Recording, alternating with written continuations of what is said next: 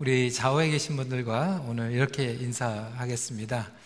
어, 한 시간 더 주무셔서 피부가 좋아 보입니다. 이렇게 인사하겠습니다. 음.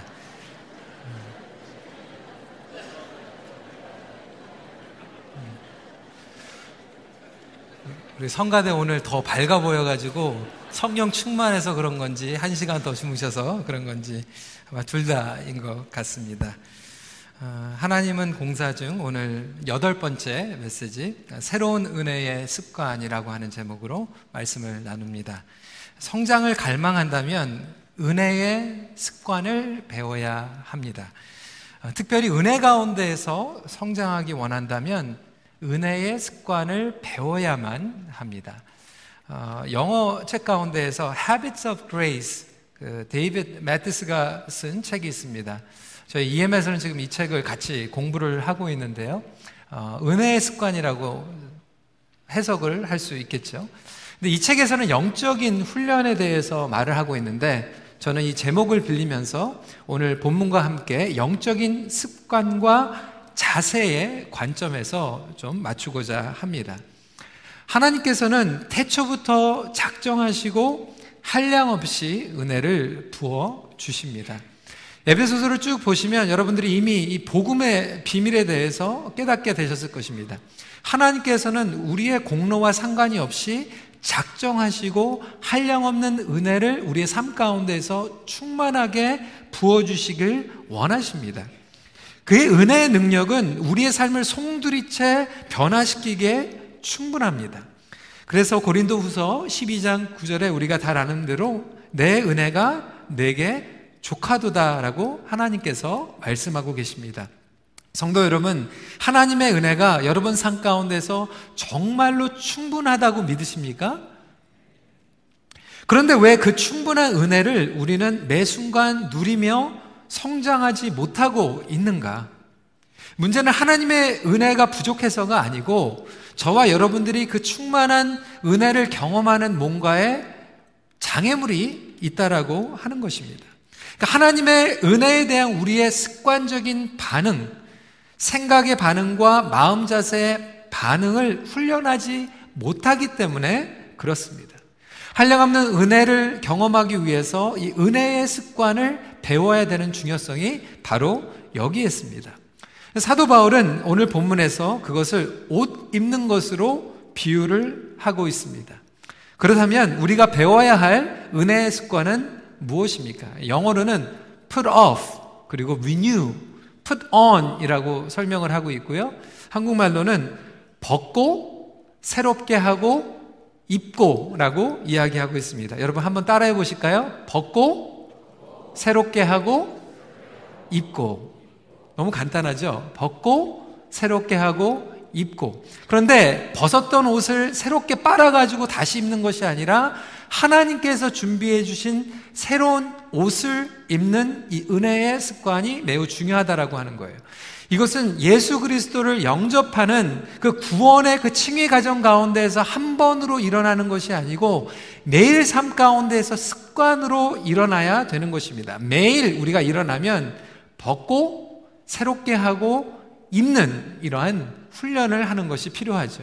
첫 번째로 옛 습관의 옛 생각의 옷을 벗어버리는 습관입니다. 22절 말씀에 너희는 유혹의 욕심을 따라 썩어져 가는 구습을 따르는 옛 사람을 벗어버리고라고 이야기를 하고 있습니다. 그러니까 새로운 옷을 입기 전에 반드시 옛 옷을 벗어야만 한다라고 말씀하고 있습니다. 특별히 우리 생각의 옷이에요. 우리 생각에도 옷이 있습니다. 제가 이전에도 말씀을 드렸을 거예요. 제가 좋아, 제일 좋아하는 영화가 벤허라고 하는 영화입니다. 그 두 번째로 좋아하는 영화가 있는데 바로 Shawshank Redemption이라고 하는 영화예요. 쇼생크의 탈출이라고 하는 영화인데 여러분 혹시 보지 못하신 분들은 한번 꼭 보시길 바랍니다. 너무나도 재밌고요. 그 안에 명언들이 많이 있어요. 근데 제가 제일 인상 깊게 봤던 그 대목은 뭐냐면 주인공과 주인공과 전혀 상관이 없이 그 브룩스라고 하는 할아버지의 이야기입니다. 이 브룩스라고 하는 할아버지는 젊었을 때 사고를 치고 평생 동안 감옥에 있었어요. 수십 년 동안 감옥에 있게 됩니다. 나중에는 자기의 죄를 다 뉘우치고 몇십 년이 지난 후에 이제 감옥에서 출감을 하게 되죠. 그러니까 정부에서 일자리를 줬어요. 할아버지에게. 슈퍼마켓에서 cashier를 하는 아, 그러한 job을 주었습니다. 근데 cashier를 하면서 자기보다 손자뻘 되는 이 매니저한테 화장실에 갈 때마다 자꾸 귀찮게 가가지고 Can I go to washroom? 자꾸 이렇게 물어보는 거예요. 그러니까 나중에는 이 청년 같은 이 매니저가 짜증을 내면서 할아버지한테 앞으로 화장실 가고 싶으면 그냥 마음대로 가면 되지 않겠냐고 이렇게 짜증을 내는 그 대목이 있습니다. 근데 나중에는 결국 이 브룩스가 자유의 그 세상에서 적응을 하지 못하고 스스로 자살을 하면서 거기에다가 브룩스 was here라고 쓰면서 목숨을 끊게 되는 대목이 보게 됩니다. 그 대목을 보면서 많은 생각이 들었어요. 하나님께서 우리에게 진정한 자유를 주셨는데도 불구하고 그 자유를 우리가 누리지 못하고 옛 습관과 옛 생각의 옷을 벌어보지 못하고 아직도 죄의 노예의 삶을 살아가는 우리의 모습을 영화를 통하여서 보여주고 있다라고 하는 것이죠. 제 친구 목사님 중에서 미국에서 목회를 하시는데 어, 오랫동안 기다리다가 입양을 했어요. 너무나도 예쁘고 귀여운 딸 아니를 몇 년 동안 기다렸다가 입양을 해가지고 지금 시간이 한 2, 3년 정도가 지났어요. 아이가 얼마나 밝은지, 인사성도 좋은지. 저희가 지난번에 미국에 가서 같이 식사를 하면서 그 아이도 만났어요. 영어도 빨리 배웠고요. 한국에서 입양을 왔는데 너무나도 엄마 아빠에게 불순종을 안 하고 무조건 yes 하면서 잘 하는 거예요. 근데 이번 여름에 가족들이 어, vacation을 하면서 한국에 갈 수 있는 기회가 생겼어요. 엄마 아빠가 이제 자녀들이 많이 있으니까 다 데리고 가지 못하고 막내를 이제 한국에 같이 데려가려고 Do you wanna go to Korea? 그러니까 절대로 안 간다고 그러는 거예요. 왜 안 간다고 그럴까? 한국에 가서 맛있는 것도 사주고, 그리고 또 가가지고 예쁜 옷들도 사주고, 뭐 이렇게 꼬셨는데, 한국에 안 간다라고 그러는 거예요. 나중에 시간이 지나고 나서 그 딸아이가 엄마 아빠한테 얘기하는 게 혹시 한국에 가가지고 엄마 아빠가 자기를 또 놔두고 오면 어떻게 할까라는 그런 두려움 가운데서 그 옛 생각의 그 고아의 마인셋을 버리지 못하고 두려움 가운데 있었다라고 하는 거예요. 성경은 바로 저와 여러분들이 이러한 고아와 같은데 예수 그리스도의 십자가의 보혈을 통하여서 입양하셨다고 말씀하고 계십니다. 우리가 입양을 받고 하나님의 자녀가 되어 있는 신분을 가지고 있는데도 불구하고 사도 바울은 안타깝게도 우리가 아직 하나님을 떠난 생각 가운데에서 살아가고 있고 이방인의 생각으로 살아가고 있다라고 이야기를 하고 있습니다. 제가 또한 어, 실화를 말씀을 드리겠습니다. 1916년도의 실화예요. 사진 한번 보여주시고요. 이 뉴욕에 살던 이 할머니, 이 여인의 이름은 해리 그린이라고 하는 아주 지독한 구두쇠였습니다. 가족들로 물려받은 그 돈이 은행에 있는데도 불구하고 한 푼도 쓰지 못하고 매일 아침, 점심, 저녁을 15센트짜리 파이만 먹고 살았어요. 나중에는 이 파이가 질리니까 온밀, 온밀만 먹으면서 살았다고 해요. 아주 유명한 예화가 있어요. 집에서 우표를 2센트짜리 우표를 하나 잊어버려가지고 온 밤을, 하룻밤을 지새면서 집을 다 뒤져버리는 아, 그러한 일도 있었다라고 합니다. 사무실에 렌트를 내지를 않아가지고 히러가 끊겼는데 돌, 벌벌벌 떨면서 그를 일을 했고요. 나중에는 허니아라고 하는 그 탈장 수술을 해야 돼서 병원에 갔는데 수술비가 얼마예요? 그러니까 150불. 150불이 아까워가지고 나중에 불구가 돼가지고 윌체어에 신세가 되었습니다. 너무나도 질려버리니까 남편도 떠나버리고요. 두 딸들도 어머니하고 상종하지 않고 떠나버렸어요. 그래가지고 나중에 너무나도 외롭게 혼자서 이 세상을 떠나게 됩니다. 여러분, 이 여인이 미국에서 은행이 가지고 있는 돈보다 더 많은 재산을 가지고 있었어요. 그녀의 통정에는 지금 돈으로 200 million dollars, 2천억 원이 있었는데도 불구하고 그 돈을 한 푼도 쓰지 못하고 외롭게 이 세상을 떠나갔습니다.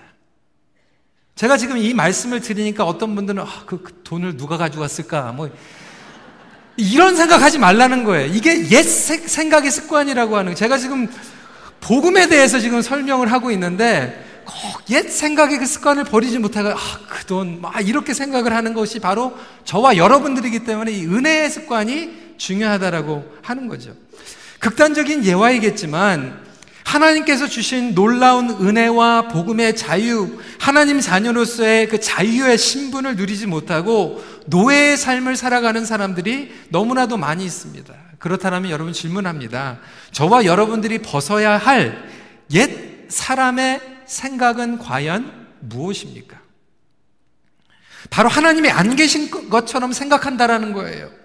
17절 후반부터 18절까지 너희는 이방인이 그 마음에 허망한 것으로 행함같이 행하지 말라. 그들의 총명이 어두워지고 그들 가운데 무지함과 그들의 마음이 굳어짐으로 말미암아 하나님의 생명에서 떠나 있도다. 하나님의 생명에서 떠나 있는 생각이 무엇입니까? 나 중심의 생각이에요. 죄에 대한 생각이에요. 하나님의 진리를 왜곡하는 생각이에요. 아직도 은혜의 진리를 받아들이지 못하고 계속해서 종교적으로 나의 의를 생각하는 생각이에요. 그러다 보니까 에베소서에서는 우리가 구원을 어떻게 받는다고요? 전적으로 하나님의 은혜로 받는 줄 믿으시기 바랍니다. 우리가 잘나서가 아니고 우리가 뭐를 열심히 해서 구원을 받는 것이 아니라 하나님의 은혜로 전적으로 은혜를 받는 거예요. 그럼에도 불구하고 예전의 틀을 가지고 생각하시는 분들은 아멘, 아멘, 아멘 하고도 나중에 뭐라고 하죠? 아, 내가 그래도 부족해서요. 내가 구원을 어떻게 받아? 은혜의 틀로 생각을 해야 되는데 나의 중심의 틀로 계속해서 돌아가고 있다라고 하는 거예요. 과거의 실패 노예가 된 생각, 얼매어 있는 집착의 생각, 습관의 생각, 세상적인 생각. 좋은 대학 나오고 좋은 잡을 잡고 결혼을 해야지만 행복하다. 그 청년들 가운데서도 그런 집착적인 생각 가운데 살아가는 사람이 있어요. 내가 불행한 것은 결혼하지 않았기 때문에 내가 결혼하면 무조건 행복해질 거야. 여러분 세상적인 생각이에요. 우리는 옛 습관의 그 생각의 틀을 벗어나지 못하고 있다라고 하는 거예요.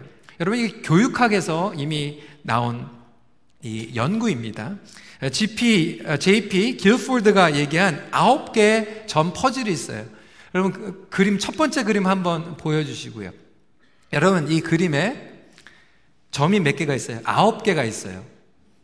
네, 아홉 개인데 이거를 직선 네 개로 아홉 개의 점을 다 연결을 해야 되는 겁니다.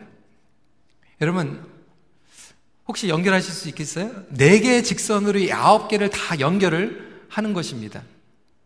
어떻게 이게 가능할까요? 한번 해보세요. 이게 보이세요? 이게 빨간 줄이? 하나, 둘, 셋, 넷. 그러면 이거를 연결을 못하죠? 어, 그럼 하나, 둘, 셋, 넷. 그러면 또 여기가 연결이 안 돼요. 이게 어떻게 연결이 되죠?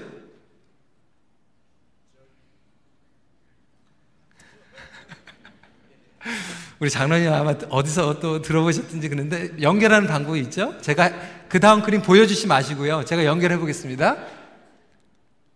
하나, 둘, 셋, 넷 하면 연결이 돼요.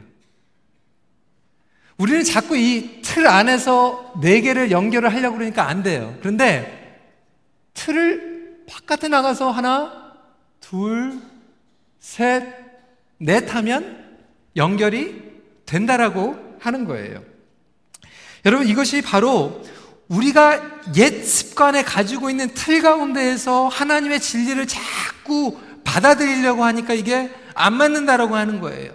예수님께서 하나님 나라의 복음을 증거하고 있는데 당시에 종교 지도자들도 헤로 왕도 기득권을 가지고 있던 사람들도 자기의 프레임으로 자꾸 그 복음을 이해하려고 하다 보니까 복음을 이해하지 못하고 그때 예수님께서 말씀하신 게 새 포도주는 새 포도 새 부대에 담으라고 말씀하고 있는 것입니다. 여러분, 우리가 하나님께서 진리의 틀을 주셨다라고 하는 거예요. 이것은 단순히 긍정적인 생각의 틀이 아니라 예수 그리스도의 진리대로 매일 생각해야 되는 것입니다. 21절 말씀 같이 읽도록 하겠습니다. 시작. 진리가 예수 안에 있는 것 같이 너희가 참으로 그에게서 듣고 또한 그 안에서 가르침을 받았을진데 하나님께서 우리에게 진리를 선포하고 계세요. 매일 말씀을 통하여서 새로운 말씀의 옷을 입을 수 있는 저와 여러분들이 되시길 간절히 소원합니다. 그럼에도 불구하고 우리는 계속해서 옛날의 그 생각을 벗어내지 못하는 거예요. 부부생활 가운데에서도 옛날에 그 섭섭하게 했던 거, 내가 임신했을 때 그거 안 갖다 준 거, 뭐 그런 것들을 계속해서 생각하면서 버리지를 못하니까 하나님께서 주시는 그 진리의 용서와 진리의 관용의 옷을 입지 못하는 거예요. 여러분, 우리가 이민 생활을 하면서 우리의 사, 삶이 사실상 굉장히 단순하잖아요. 특히 convenience store에서 어, 일하신 분들도 마찬가지예요. 매일매일 그 가운데에서 팔고 저희 부모님들도 convenience store를 하셨죠. 그래서 저는 지금도 사실상은 음식점에 가가지고 이렇게 물 사 마시면 좀 아까워요. 어, 그거 10센트도 안 되는 거 뭐 1불, 2불 내고 마시는 거 아깝잖아요. 근데 그것이 바로 우리가 생각했던 생각의 틀이라고 하는 거예요. 이것이 목회에서도 그렇게 우리가 벗어나지 못하고 관계 가운데서도 벗어나지 못하고 말씀을 살아가는데도 벗어나지도 못하는 삶 가운데에서 옛 습성의 노예의 실패의 생각의 옷을 벗어버리지 못하기 때문에 우리 삶 가운데서 성장과 성숙이 일어나지 못하고 있다라고 하는 것이죠. 그렇다면 성도 여러분, 나는 매일 과연 옛 생각의 습관을 버리는 훈련을 하고 있는가 곰곰이 생각할 수 있는 오늘 귀한 주일이 되길 주님의 이름으로 축원합니다. 두 번째로 마음을 새롭게 하는 습관이에요. 그러니까 옛 옷을 벗고 새로운 옷을 입는 거는 어떻게 보면 간단한 것 같아요. put off 그리고 put on 벗고 입고. 근데 여러분 신앙생활이요. 요것만 잘해도 잘 되는 거거든요. 벗을 거 벗어버리고 입는 것을 입으면 잘 되는데 왜 우리가 벗지 못하고 입지 못하는가? 벗은 것을 왜 버리지 못하고 계속해서 붙잡고 있는가? 우리의 마음 때문에 그래, 마음이. 마음이 결단을 하지 못했어요. 마음이 치유를 못해서, 마음이 성장을 못해서 스탁되어 있는 부분들이 있어요. 여러분, 제가 양복 사이즈가 한 36에서 38 정도 입어요. 근데 한 20년 전에 제가 조금 등치가 있었을 때가 있었어요. 그래서 그때는 또 크게 입는 걸 좋아해가지고 이 자켓 사이즈가 42 정도로 입었어요. 42. 42를 어, 입었는데 20년 전에 그 42를 입었던 양복이 아직도 저희 스토리지에 몇 년, 오랫동안 있었어요. 근데 물론 그 42를 이, 맞지가 않으니까 입지를 않죠. 가만 보니까 이제 제 아내가 이거 안 입는데 괜히 자리만 차지하고 있거든요. 그래서 어 이거 뭐 살베이션 아미나 그룹에 이렇게 좀 주면은 얼마나 좋겠나. 저도 머리로는 이해를 가요. 그거 당연히 줘야 되고 제가 입지 않으니까. 근데 제 마음이 이게 불안한 거예요. 혹시 제가 나중에 이제 먹회를 하다가 그 40일을 또 입어야 되면 이거 어떻게 되는 건가. 분명히 이론적으로는 저는 그 옛 옷은 버려야 되고 새로운 옷을 입는 게 당연한데도 불구하고 그 제 있었을 때 제 마음이 약해가지고 결단을 하지 못하고 아직도 혹시 몰라가지고 제가 그러다가 회개하고 그것을 사이베션 아미에 줬습니다.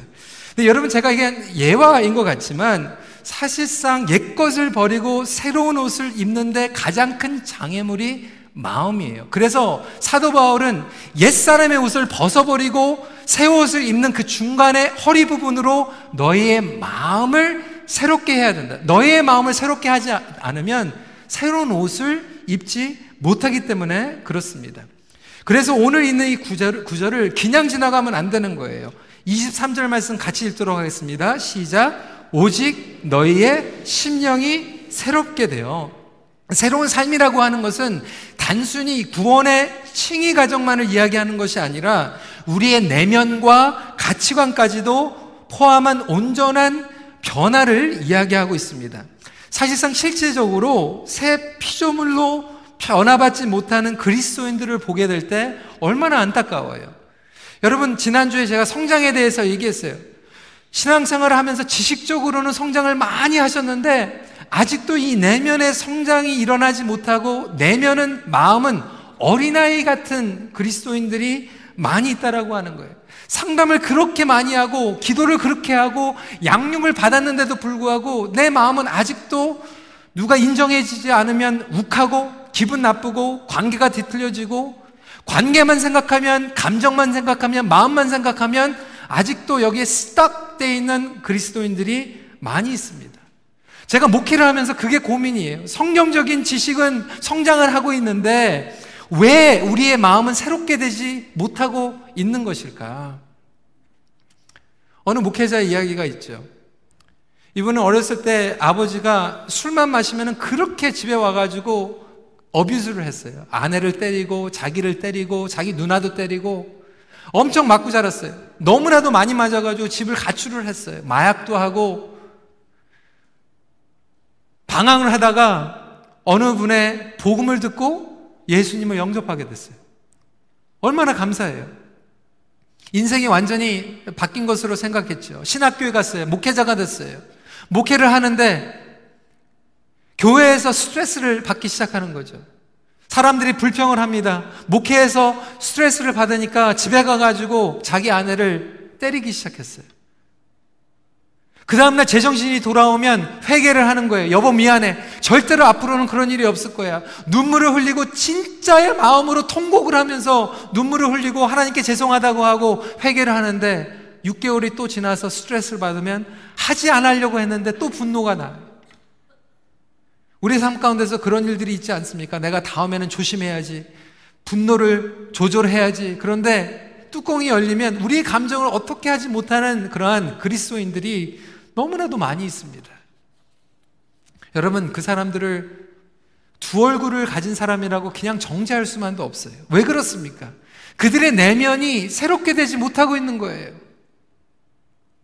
그런 일들이 있을 땐 여러분들이 이렇게 받아주셔야 돼요. 아, 저분이 지식은 많이 성장했는데 마음은 아직 어린아이구나. 그걸 또 말로 얘기하면 또 뒤집어져요. 제가 보니까 마음이 어린아이시네. 이렇게 얘기하면 안 돼. 그냥 마음으로 그냥 생각하셔야 돼. 아, 어린아이구나. 내가 받아줘야 되는 거구나. 내가 안아줘야 되는 거구나. 목회를 하면서 여러분 목장에서도 그런 일들이 참 많아요. 근데 목원 식구가 그렇게 얘기할 때 목자도 또 감정적으로 마음적으로 어린아이다 보니까 같이 이제 뭐 그래 해보자는 거야 뭐 그러면서 같이 이제 일이 일어나게 되죠. 여러분 한국교회에서 성도들이요 이 감동이 있는 설교를 가장 좋아하는 이유가 왜 그러냐면 우리의 마음이 사실상은 이 힐링이 필요해요. 지식적으로는 많이 알 것 같은데 설교에 언제 은혜를 많이 받냐? 새로운 것을 깨달았을 때도 은혜 받는데 많은 성도들이 내 마음에 감동이 왔을 때. 왜 그렇습니까? 우리의 마음이 굶주려 있어요. 신앙 공동체에서 관계에서 일어나는 갈등들이 다 이거예요. 나름대로 다 마음에 상처가 있고 이슈들이 있어요. 무시당하고 거절당하고 낮아져 있는 이런 뭐 마음들이 많이 있다라고 하는 것이죠. 제가 이전에도 이 부분은 한번 나눴을 거예요. 데이비드 씨맨즈의 상한 감정의 치유에 보면 상처로 드러나는 증세들이 있습니다. 여러분 주보에도 써드렸어요. 이 상처로 드러나는 증세들이 우리의 삶 가운데에서 있다라고 하는 것이죠. 첫 번째는 무엇입니까? 낮아져 있는 자존감이에요. 계속해서 우리를 사로잡는 열등감이 있어요. 인스큐어리. 아, 나는 할 수 없어. 나는 자격이 없어.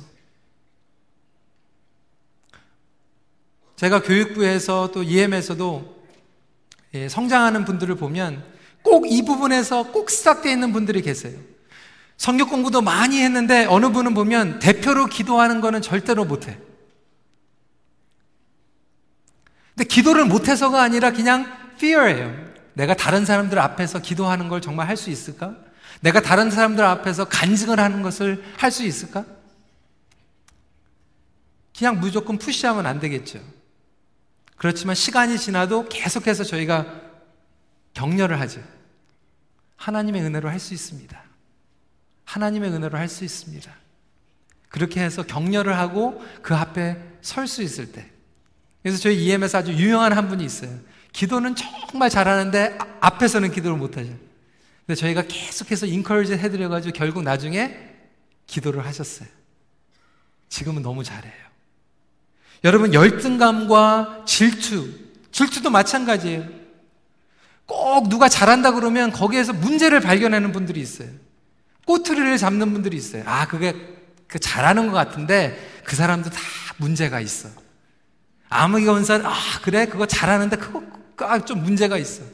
꼭 남의 칭찬 듣는 거를 굉장히 힘들어하는 그 내면에 열등감과 질투가 있죠. 정제감도 마찬가지예요. 나는 항상 부족해. 당신도 항상 부족해. 그래서 교회 안에서도 가정 안에서도 누가 인정해 주지 못하면 난리가 납니다. 뒤집어집니다. 내가 몇 년 동안 이렇게 섬겼는데 나를 인정해 주지 않는 거야. 이런 데서는 내가 있을 필요가 없어. 라고 하는 내면에 내가 클렌징을 하고 치유해야 되는 부분이 아직도 드러나지 않으니까 지식적으로는 하나님이 우리를 사랑하십니다. 하나님은 우리를 자녀 삼으셨습니다. 하나님의 은혜가 충분합니다. 우리는 하나님의 자녀로 존재로서 목표가 있습니다라고 사명이 있다고 머리로는 듣는데 내 마음 가운데서는 해결이 안 되는 거예요. 두 번째로는 완벽주의죠. perfectionist complex입니다.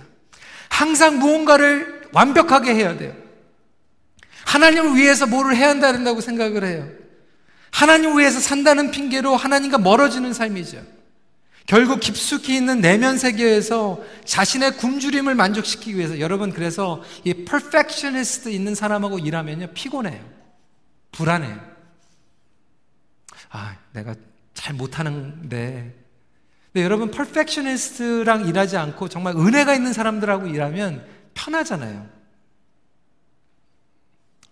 저도 목회자지만요. 제가 진솔한 얘기를 나눌 때 편한 대상이 있고 편하지 않는 대상이 있어요. 나의 연약함을 얘기했을 때, 아, 목사님, 목사님도 그거 가지고 힘드시네요. 이렇게 얘기할 수 있는 사람하고 얘기하는 게 좋지. 목사 맞아요? 이렇게 얘기하는 사람하고 제가 왜 얘기를 하고 싶겠습니까? 이게 퍼펙셔니스트예요. 여러분 교회에서 목회를 하면서도 마찬가지 아닙니까? 제가 모든 사람들을 다 해피하게 할 수가 없어요. 제가 여러분들을 다 만족시킬 수가 없어요. 제가 여러분들을 다 만족시키려고 하는 순간 그게 뭐냐면 퍼펙셔니스트예요. 메시아 신드롬이에요. 근데 그것도 오해죠. 왜냐하면 예수님도요, 2000년 전에 오셔가지고 모든 사람들을 다 만족시키지 못하셨어요. 예수님이 오셔도 다 해피하지가 않았어요. 여러분 생각해 보세요. 예수님도 다 여러분들을 해피하게 못 하시는데 제가 여러분들을 해피하게 만든다고 하는 자체가 잘못된 생각이라고 하는 거예요. 근데 제가 마음이 건강하잖아요. 그러면 누가 컴플레인을 해도 아, 그렇지. 예수님이 오셔도 다 만족시킬 수 없는데 나야 당연하지라고 생각하면 잠이 잘 와요. 그런데 제가 마음이 병이 들어 있잖아요. 그러면 누가 한 소리 해도요, 그게 너무나도 아파요. 여러분, 우리가 관계 가운데서도 그런 일들이 많이 있지 않습니까? 정말로 내가 마음에 두려움이 오고 불안하고 한 이유는 뭐냐면 내가 마음이 건강하지 못했어요. 옛 옷을 벗어버리고 나의 마음을 새롭게 해야 되는데 새롭게 하지 못하니까 병 들어가는 거예요. 골마가는 거예요. 세 번째로는 늘 예민한 반응이죠. super sensitivity. 상처가 남아있다 보니까 예민해지죠. 여러분, 소금을요, 뿌리면요, 우리 몸에 이렇게 뿌리면요, 건강하면요, 괜찮아요. 그런데 상처가 있으면 소금을 뿌리면 아파요. 근데 꼭 모건 식구들 가운데서 소금기가 있는 말을 잘 하시는 분들이 있어요. 그냥 말을 해도 그냥 똑같이 하면 되는 소금을 뿌려가지고 같이 말을 하는 분들이 있어요. 근데 내가 건강하면요. 아, 집사님 말도 어떻게 그렇게 예쁘게 하세요. 이렇게 넘어가면 되는데 이 소금이 있을 때 내 마음이 아프면요. 정말 아파요. 내가 건강하면요. 넘어갈 수 있는 것들이 제가 예를 들어서 우리 배 목사님 배 목사님 건강하죠? 마음이 건강하니까 제가 예를 제가 배 목사님을 이게 예화로 이렇게 얘기를 이렇게 하면 건강한 분이면 야 그래도 노 목사님이 저를 믿고 나를 또 이렇게 예화를 이렇게 썼구나. I'm so special. I feel so good. 이렇게 얘기하는 게 정상이에요. 근데 건강하지 못하면요. 아, 노 목사가 오늘 나를 쳐다보고 나한테 얘기한 거야. 처음부터 끝까지 나를 노리고 있었어. 똑같은 일이 벌어지는데도 예민한 반응으로 받아들일 수 있다라고 하는 거예요. 이런 일들이 너무나도 많이 벌어졌죠. 우리 삶 가운데에서 다른 사람들에게 인정과 격려를 받기를 원하지만 너무 우리가 예민하다 보니까 상처를 받을 때가 있어요. 다른 사람들이 보지 못하는 것을 느끼지 못하는 것들을 예민하게 받아들이는 경우도 있겠죠. 그러다 보니까 너무 super sensitive 하게 돼가지고 어떤 분들은 그래, 나 이제 상관 안 해. 집안에서도 그런 경우들 많이 있어요. 배우자에게 너무나도 상처를 많이 받다 보니까 이제 그래, 나만 힘들어 그래? 기대를 하지 말자. 그러니까 강박해지는 거죠. 여러분, 결혼 생활하면서 평생 남편한테, 아내한테 기대 안 하는 것도 너무 불행한 거 아닙니까? 너무 예민한 것도 불행한 거죠. 마지막으로 여러분, 두려움입니다. fear. 실패에 대한 두려움이죠. 실패를 용납하지 못하고요. 다른 사람들을 실망시키겠다라고 하는 그런 두려움이 있다 보니까 새로운 일을 시도한다든지 중요한 것들을 선택하기를 꺼려 하면서 정말 삶 가운데서 이런 변화가 일어나지 못하는 분들이 많이 있어요. 그러다 보니까 과감하게 옛 옷을 벗어버리고 마음을 새롭게 하고 새로운 옷을 입어야 되는데 맨날 이 중간에서 스탁이 되어 있는 거예요.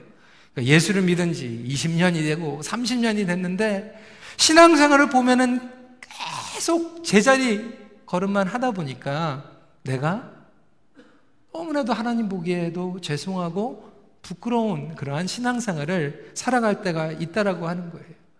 정말 아픈 사람들이 있고 정말 힘들어하는 사람들이 있으면 정말 우리가 이제 좀 성숙해져 있으면 그 사람들 좀 치유해주고 안아주고 이렇게 더덕더덕 해줘야 되는데 불구하고 우리도 똑같이 트리거가 돼가지고 똑같이 싸우다가 난리가 날 때가 많이 있습니다.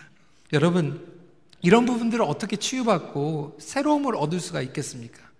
하나님의 생명 안에 거하라고 오는 본문은 이야기하고 있습니다. 18절 말씀 같이 읽도록 하겠습니다. 시작. 그들의 마음이 굳어짐으로 말미암아 하나님의 생명에서 떠나 있도다. 그들의 마음이 굳어져 있다라는 거 뭐는 하나님의 말씀을 매일 읽는데도 불구하고 그 말씀이 지식으로만 쌓이지 우리의 상처 가운데 들어가지 못하고 있다라고 튕겨나가고 있다라고 하는 거예요. 마음을 열라고 말씀하고 있어요. 이렇게 마음이 새롭게 되는 놀라운 치유의 역사가 여러분의 가정에 임하기를 간절히 축원합니다. 여러분 이런 회복이 어떻게 일어납니까? 생각의 회복과 마음의 회복이 함께 일어나야 되는 거예요. 하나님의 진리가 마음의 깊은 상처 가운데 스며 들어가야만 됩니다. 우리의 생각의 틀이 바뀌어야 돼요. 그리고 우리의 마음의 상처도 예수 그리스도의 말씀으로 그리고 성령의 역사로 치유가 되어야 됩니다. 근데 여러분 이 상처가요. 두 가지의 상처가 있어요. 잘 기억하세요. 여러분 상처가 두 가지 상처가 있어요. 하나의 상처는 뭐냐면 자신의 생각의 틀 때문에 받는 상처예요. 제가 아까 우리 배 목사님과 예도 했는데 예전에도 한번 이런 일이 있었어요. 일부 예배에서 제가 이제 성도님들 끝나고 나면 이제 일일이 다 악수를 하죠. 우리 3부 예배 때는 뭐 2층에서도 내려오시고 1층에서 내려오시니까 악수를 다 못하는 경우들이 있는데 일부 예배는 될 수 있는 대로 다 악수를 합니다. 나오시는데 이제 어느 부부가 나오는데 갑자기 막 밀려오다 보니까 예, 한 분을 제가 악수를 못했어요. 나중에 알고 보니까 이분이 남편이 상처를 받으셨어요. 노 목사가 다 악수했는데 나만 악수 안 했다. 어, 저는 나중에 알았어요. 저는 그렇게 섭섭했는지도 몰랐어요. 제가 무시해가지고 악수를 안 한 게 절대로 아니거든요. 근데 그분의 와이프는 뭐라고 얘기하냐면, 아, 노 목사가 무시를 해가지고 악수 안 한 게 아니라 그날 너무나도 많이 쏟아져 나오니까 악수를 못 한 거야. 근데 여러분 똑같은 사건이 일어났는데 허스밴드하고 와이프가 생각의 틀이 다른 거예요. 제가 그분을 상처를 주려고 상처를 준 게 아닌데 그분이 그렇게 생각을 하니까 그분한테 상처가 됐어요. 근데 그 상처는 진짜로 받았어요. 어떡하겠어요? 여러분, 우리 삶 가운데서 이런 상처들이 많아요. 다른 사람들이 준 상처는 아닌데 내가 그렇게 생각을 해가지고 내가 상처를 받아버렸어요. 그 상처도 상처예요. 두 번째 상처는 뭔가 정말 다른 사람들이 준 상처예요. 아까 그 목회자 얘기를 했죠. 어렸을 때 그렇게 맞았어요. 아버지가 집에만 들어오면 그렇게 자기 어머, 어머니와 자기를 때렸어요. 그건 받은 상처예요. 아무리 하나님의 말씀으로 아버지는 나를 사랑하시고 아버지의 사랑을 끊을 수가 없다고 해도 받은 상처예요. 근데 이 두 가지 다 하나님의 은혜 가운데서 치유가 가능한 줄 믿으시길 바랍니다. 그런데 중요한 것은 이 둘 다 우리가 말씀을 믿고 성령님의 은혜 가운데서 나아가야 된다고 하는 거예요. 매일매일 더러운 옷과 옛날의 습관의 그 생각의 옷을 벗어버리고 마음을 새롭게 하는 가운데서 내가 하나님의 말씀을 가지고 힐링을 받아야 된다고 하는 거예요. 하나님, 나의 마음이 아직도 어린아이입니다. 아직도 정말 분노를 절제할 수가 없고, 아직도 내가 다른 사람들에게 상처 주는 말을 어떻게 할 수가 없고, 아직도 나의 감정을 어떻게 할 수 없는데, 하나님 말씀으로 저를 치유하여 주시옵소서, 말씀으로 새 옷을 입게 하여 주시옵소서, 이렇게 우리가 주님 앞에 나아가는 은혜의 습관이 필요하다라고 하는 거예요. 그것뿐만이 아니에요. 여러분, 공동체 안에서 이러한 은혜의 습관의 관계를 만들어가는 것이 중요해요. 어떤 분들은요, 권위에 대한 상처가 많아요. 특히 가부장적인 그러한 문화에서 태어나시고 자라나신 분들은 권하에, 권, 권위에 대한 상처가 너무나도 많이 있어요. 그래서 선생님이 권위로 막 때리고, 나라의 지도자가 막 권위주의고, 그것도 교회에서 막 목회자가 장로님이 권위주의로 이렇게 하면 굉장히 힘들어하는 경우들이 있죠. 인간적인 권위로 누르는 것은 여러분 정말로 잘못하는 겁니다. 그런데 성경에 보면요, 영적인 권위가 있어요. 영적인 권위는 성경적인 거예요. 그런데도 불구하고 예전에 받은 상처가 있으니까 권위의 권자만 보이는 것 같으면 기분 나빠. 상처받아요. 예를 들어서 여러분 한국교회에서는요, 교단의 합동 측하고 통합 측하고 차이점이 여러 가지가 있지만 축도에서 차이가 나요. 합동식에서는 축도할 때 축원할지어다 이렇게 축도하죠. 통합식에서는 축원하옵나이다 이렇게 사실상은 축원할지어다가 더 맞는 거예요. 목회자가 축도를 하는 게 아니라 하나님께서 목회자를 통해서 여러분들에게 축복하시는 거거든요. 하나님께서 축원할지어다 하는 거예요. 그런데 여러분 제가 오늘 축도하면서 축원할지어다 그러면 아마 반 이상은 기분 나쁘실 거예요. 젊은 목사가 건방지게 왜 그래요? 옛날의 생각의 옷을 버리지 못하고 내 마음에 권위에 대한 알레르기가 있어요. 여러분, 저도요, 이 설, 설교하면서요, 제일 못하는 설교가 헌금 대한 설교 못해요. EM에서 13년 동안 제가 설교를 매주 했는데 11조에 대해서 딱 두 번 했어요. 왜 그렇습니까? 저도 상처가 있어요. 제가 고등부 있을 때 교회에서 헌금 때문에 사고가 나가지고 제 마음에 상처가 있어요. 목회자가 헌금에 대해서 11조에 대해서 얘기하는 게 부담이 돼요. 근데 생각을 해보니까요, 저도 그게 잘못된 거예요. 목회자가 온전히 하나님 앞에 드리는 것을 얘기를 하고 가르쳐야 되는데도 불구하고 지금도 제가 만약에 헌금에 대한 설교하면 여러분들 상처받으신 분들은요, 새롭게 되지 않은 가운데 들으면요, 기분 나빠요. 그러니까 우리가 스탑되는 거예요. 그래서 여러분이 영적인 가정교육이 너무나도 필요하죠. 우리 모건 식구가 감정 어린아이가 되었을 때 그걸 가지고 똑같이 막 맞짱 드는, 붙는 게 아니라 그 가운데에서 아, 저분이 그 감정이 아직도 어린아이구나. 이렇게 생각을 하면 여러분 치근해 보이고요. 예수님의 마음이 보이게 되고요. 그래서 그걸 가지고 막 똑같이 싸울 줄 알았는데 그걸 좋게 반응하는 거예요. 아무기 권사님이 정말 소금이 있는 그 말을 딱 했을 때, 아, 저 권사님이 저 부분이 참 마음이 아직도 치유가 되어야 되는 거 그러면, 아, 권사님, 그렇게 생각하셨어요. 아, 그럴 수도 있겠네요. 그런데 또 하나님께서는 또 이렇게 생각하게 보여주실 수도 있지 않을까요? 한 번이 아니라 열 번을 하는 거죠. 스무 번을 하는 거죠. 여러분, 이게 목회를 하면서도요, 제일 힘들어요. 그 한국에서 그 어린아이를 입양해가지고 제일 힘든 게 바로 그거래요. 엄마 아빠가 너를 사랑한단다. 너 먹고 싶은 거 마음대로 먹어. 한 번으로 끝나는 게 아니라 2년이 지났는데도 끊임없이 그래. 네가 잘못해도 우리는 너를 사랑해. 네가 학교에서 점수가 안 나와도 너희 버리지 않을 거야. 이거를 한 번 얘기하는 게 아니라 매일 얘기해 줘야 되는 거예요.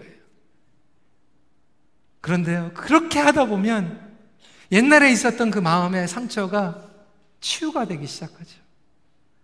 회복이 되기 시작하죠.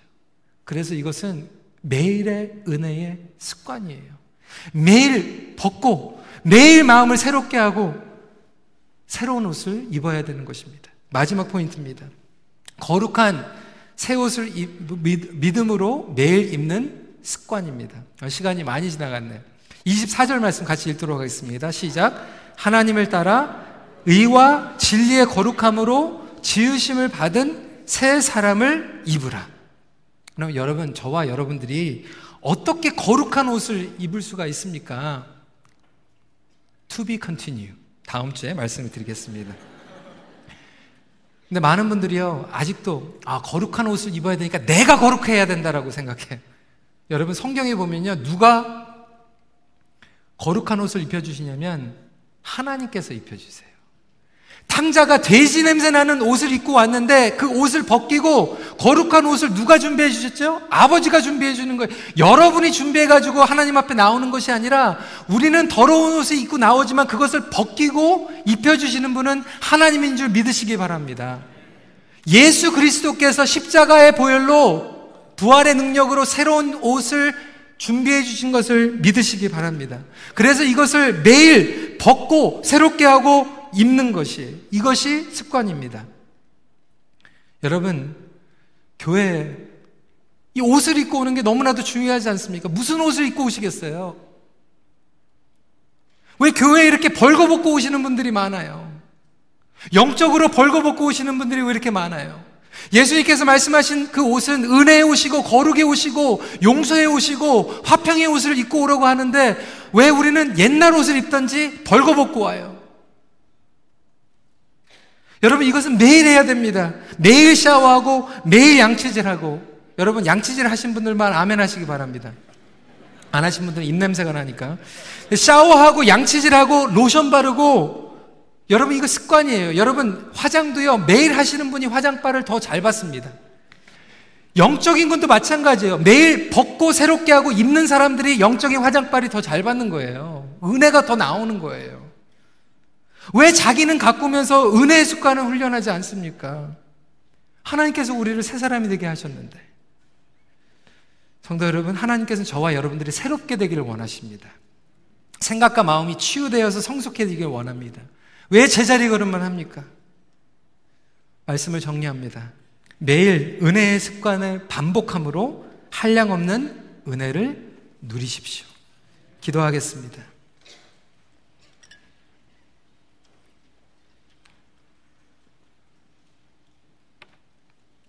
이 시간에 저와 여러분들이 버려야 할 옛 생각의 습관들은 무엇인지 한번 생각해 보는 시간 갖기를 원합니다.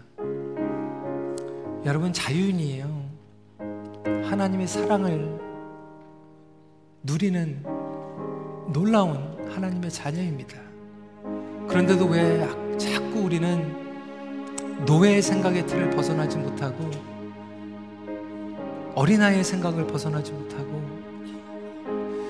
고아의 생각을 벗어나지 못하고 있는지 이 시간에 과감하게 주님 저에게는 용기가 없는데 벗어버리게 하여 주시고 나의 마음 상처받은 나의 마음 새롭게 하여 주시옵소서 치유하여 주시옵소서 우리 가정에도 이런 일들이 일어나기 원합니다 내 남편을 향한 나의 아내를 향한 그 옛날의 그 상처 생각 이 시간에 좀 벗어버리고요. 우리의 마음을 새롭게 해야지만 우리의 부부 관계가 새로운 옷을 입을 수 있어요. 교회도 마찬가지입니다. 여러분 목회자에 대한 생각도 마찬가지고 목장에 대한 생각도 마찬가지예요. 여러분 옛날에 있었던 거 벗어버리세요. 그리고 마음이 새롭게 되는 치유를 경험하시고 오늘 새로운 옷을 입는 놀라운 치유의 하루가 되기를 원합니다. 잠시 기도하는 시간 갖도록 하겠습니다. 기도하시겠습니다. 아버지 하나님 감사합니다. 주님 저희들이 그러한 은혜를 간절히 구하길 원합니다. 주님의 은혜를 구하지만 그 은혜의 습관은 우리들에게 없음을 다시 한번 고백합니다. 은혜의 습관을 훈련하게 하여 주시옵시고 아버지 하나님 그 가운데에서 주님을 구하며 그리고 주 안에 거할 수 있는 우리 귀한 성도님들이 되기를 간절히 기도합니다. 아버지 하나님 벗어버리지 못하고 있는 부분들 용기를 내게 하여 주시고 새롭게 되는 가운데에서 주님께서 저희들에게 준비하여 주신 그 의로운 그리고 거룩한 용서의 사랑의 옷을 입을 수 있는 우리 귀한 성도들이 될 수 있도록 오늘 귀한 용기를 허락하여 주시옵소서.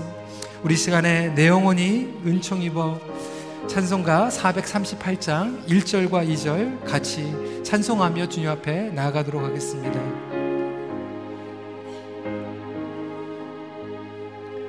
내 영혼이 은총 입어 주한 죄지 벗고 보니 슬픈 많은 이 세상도 천국으로 화도다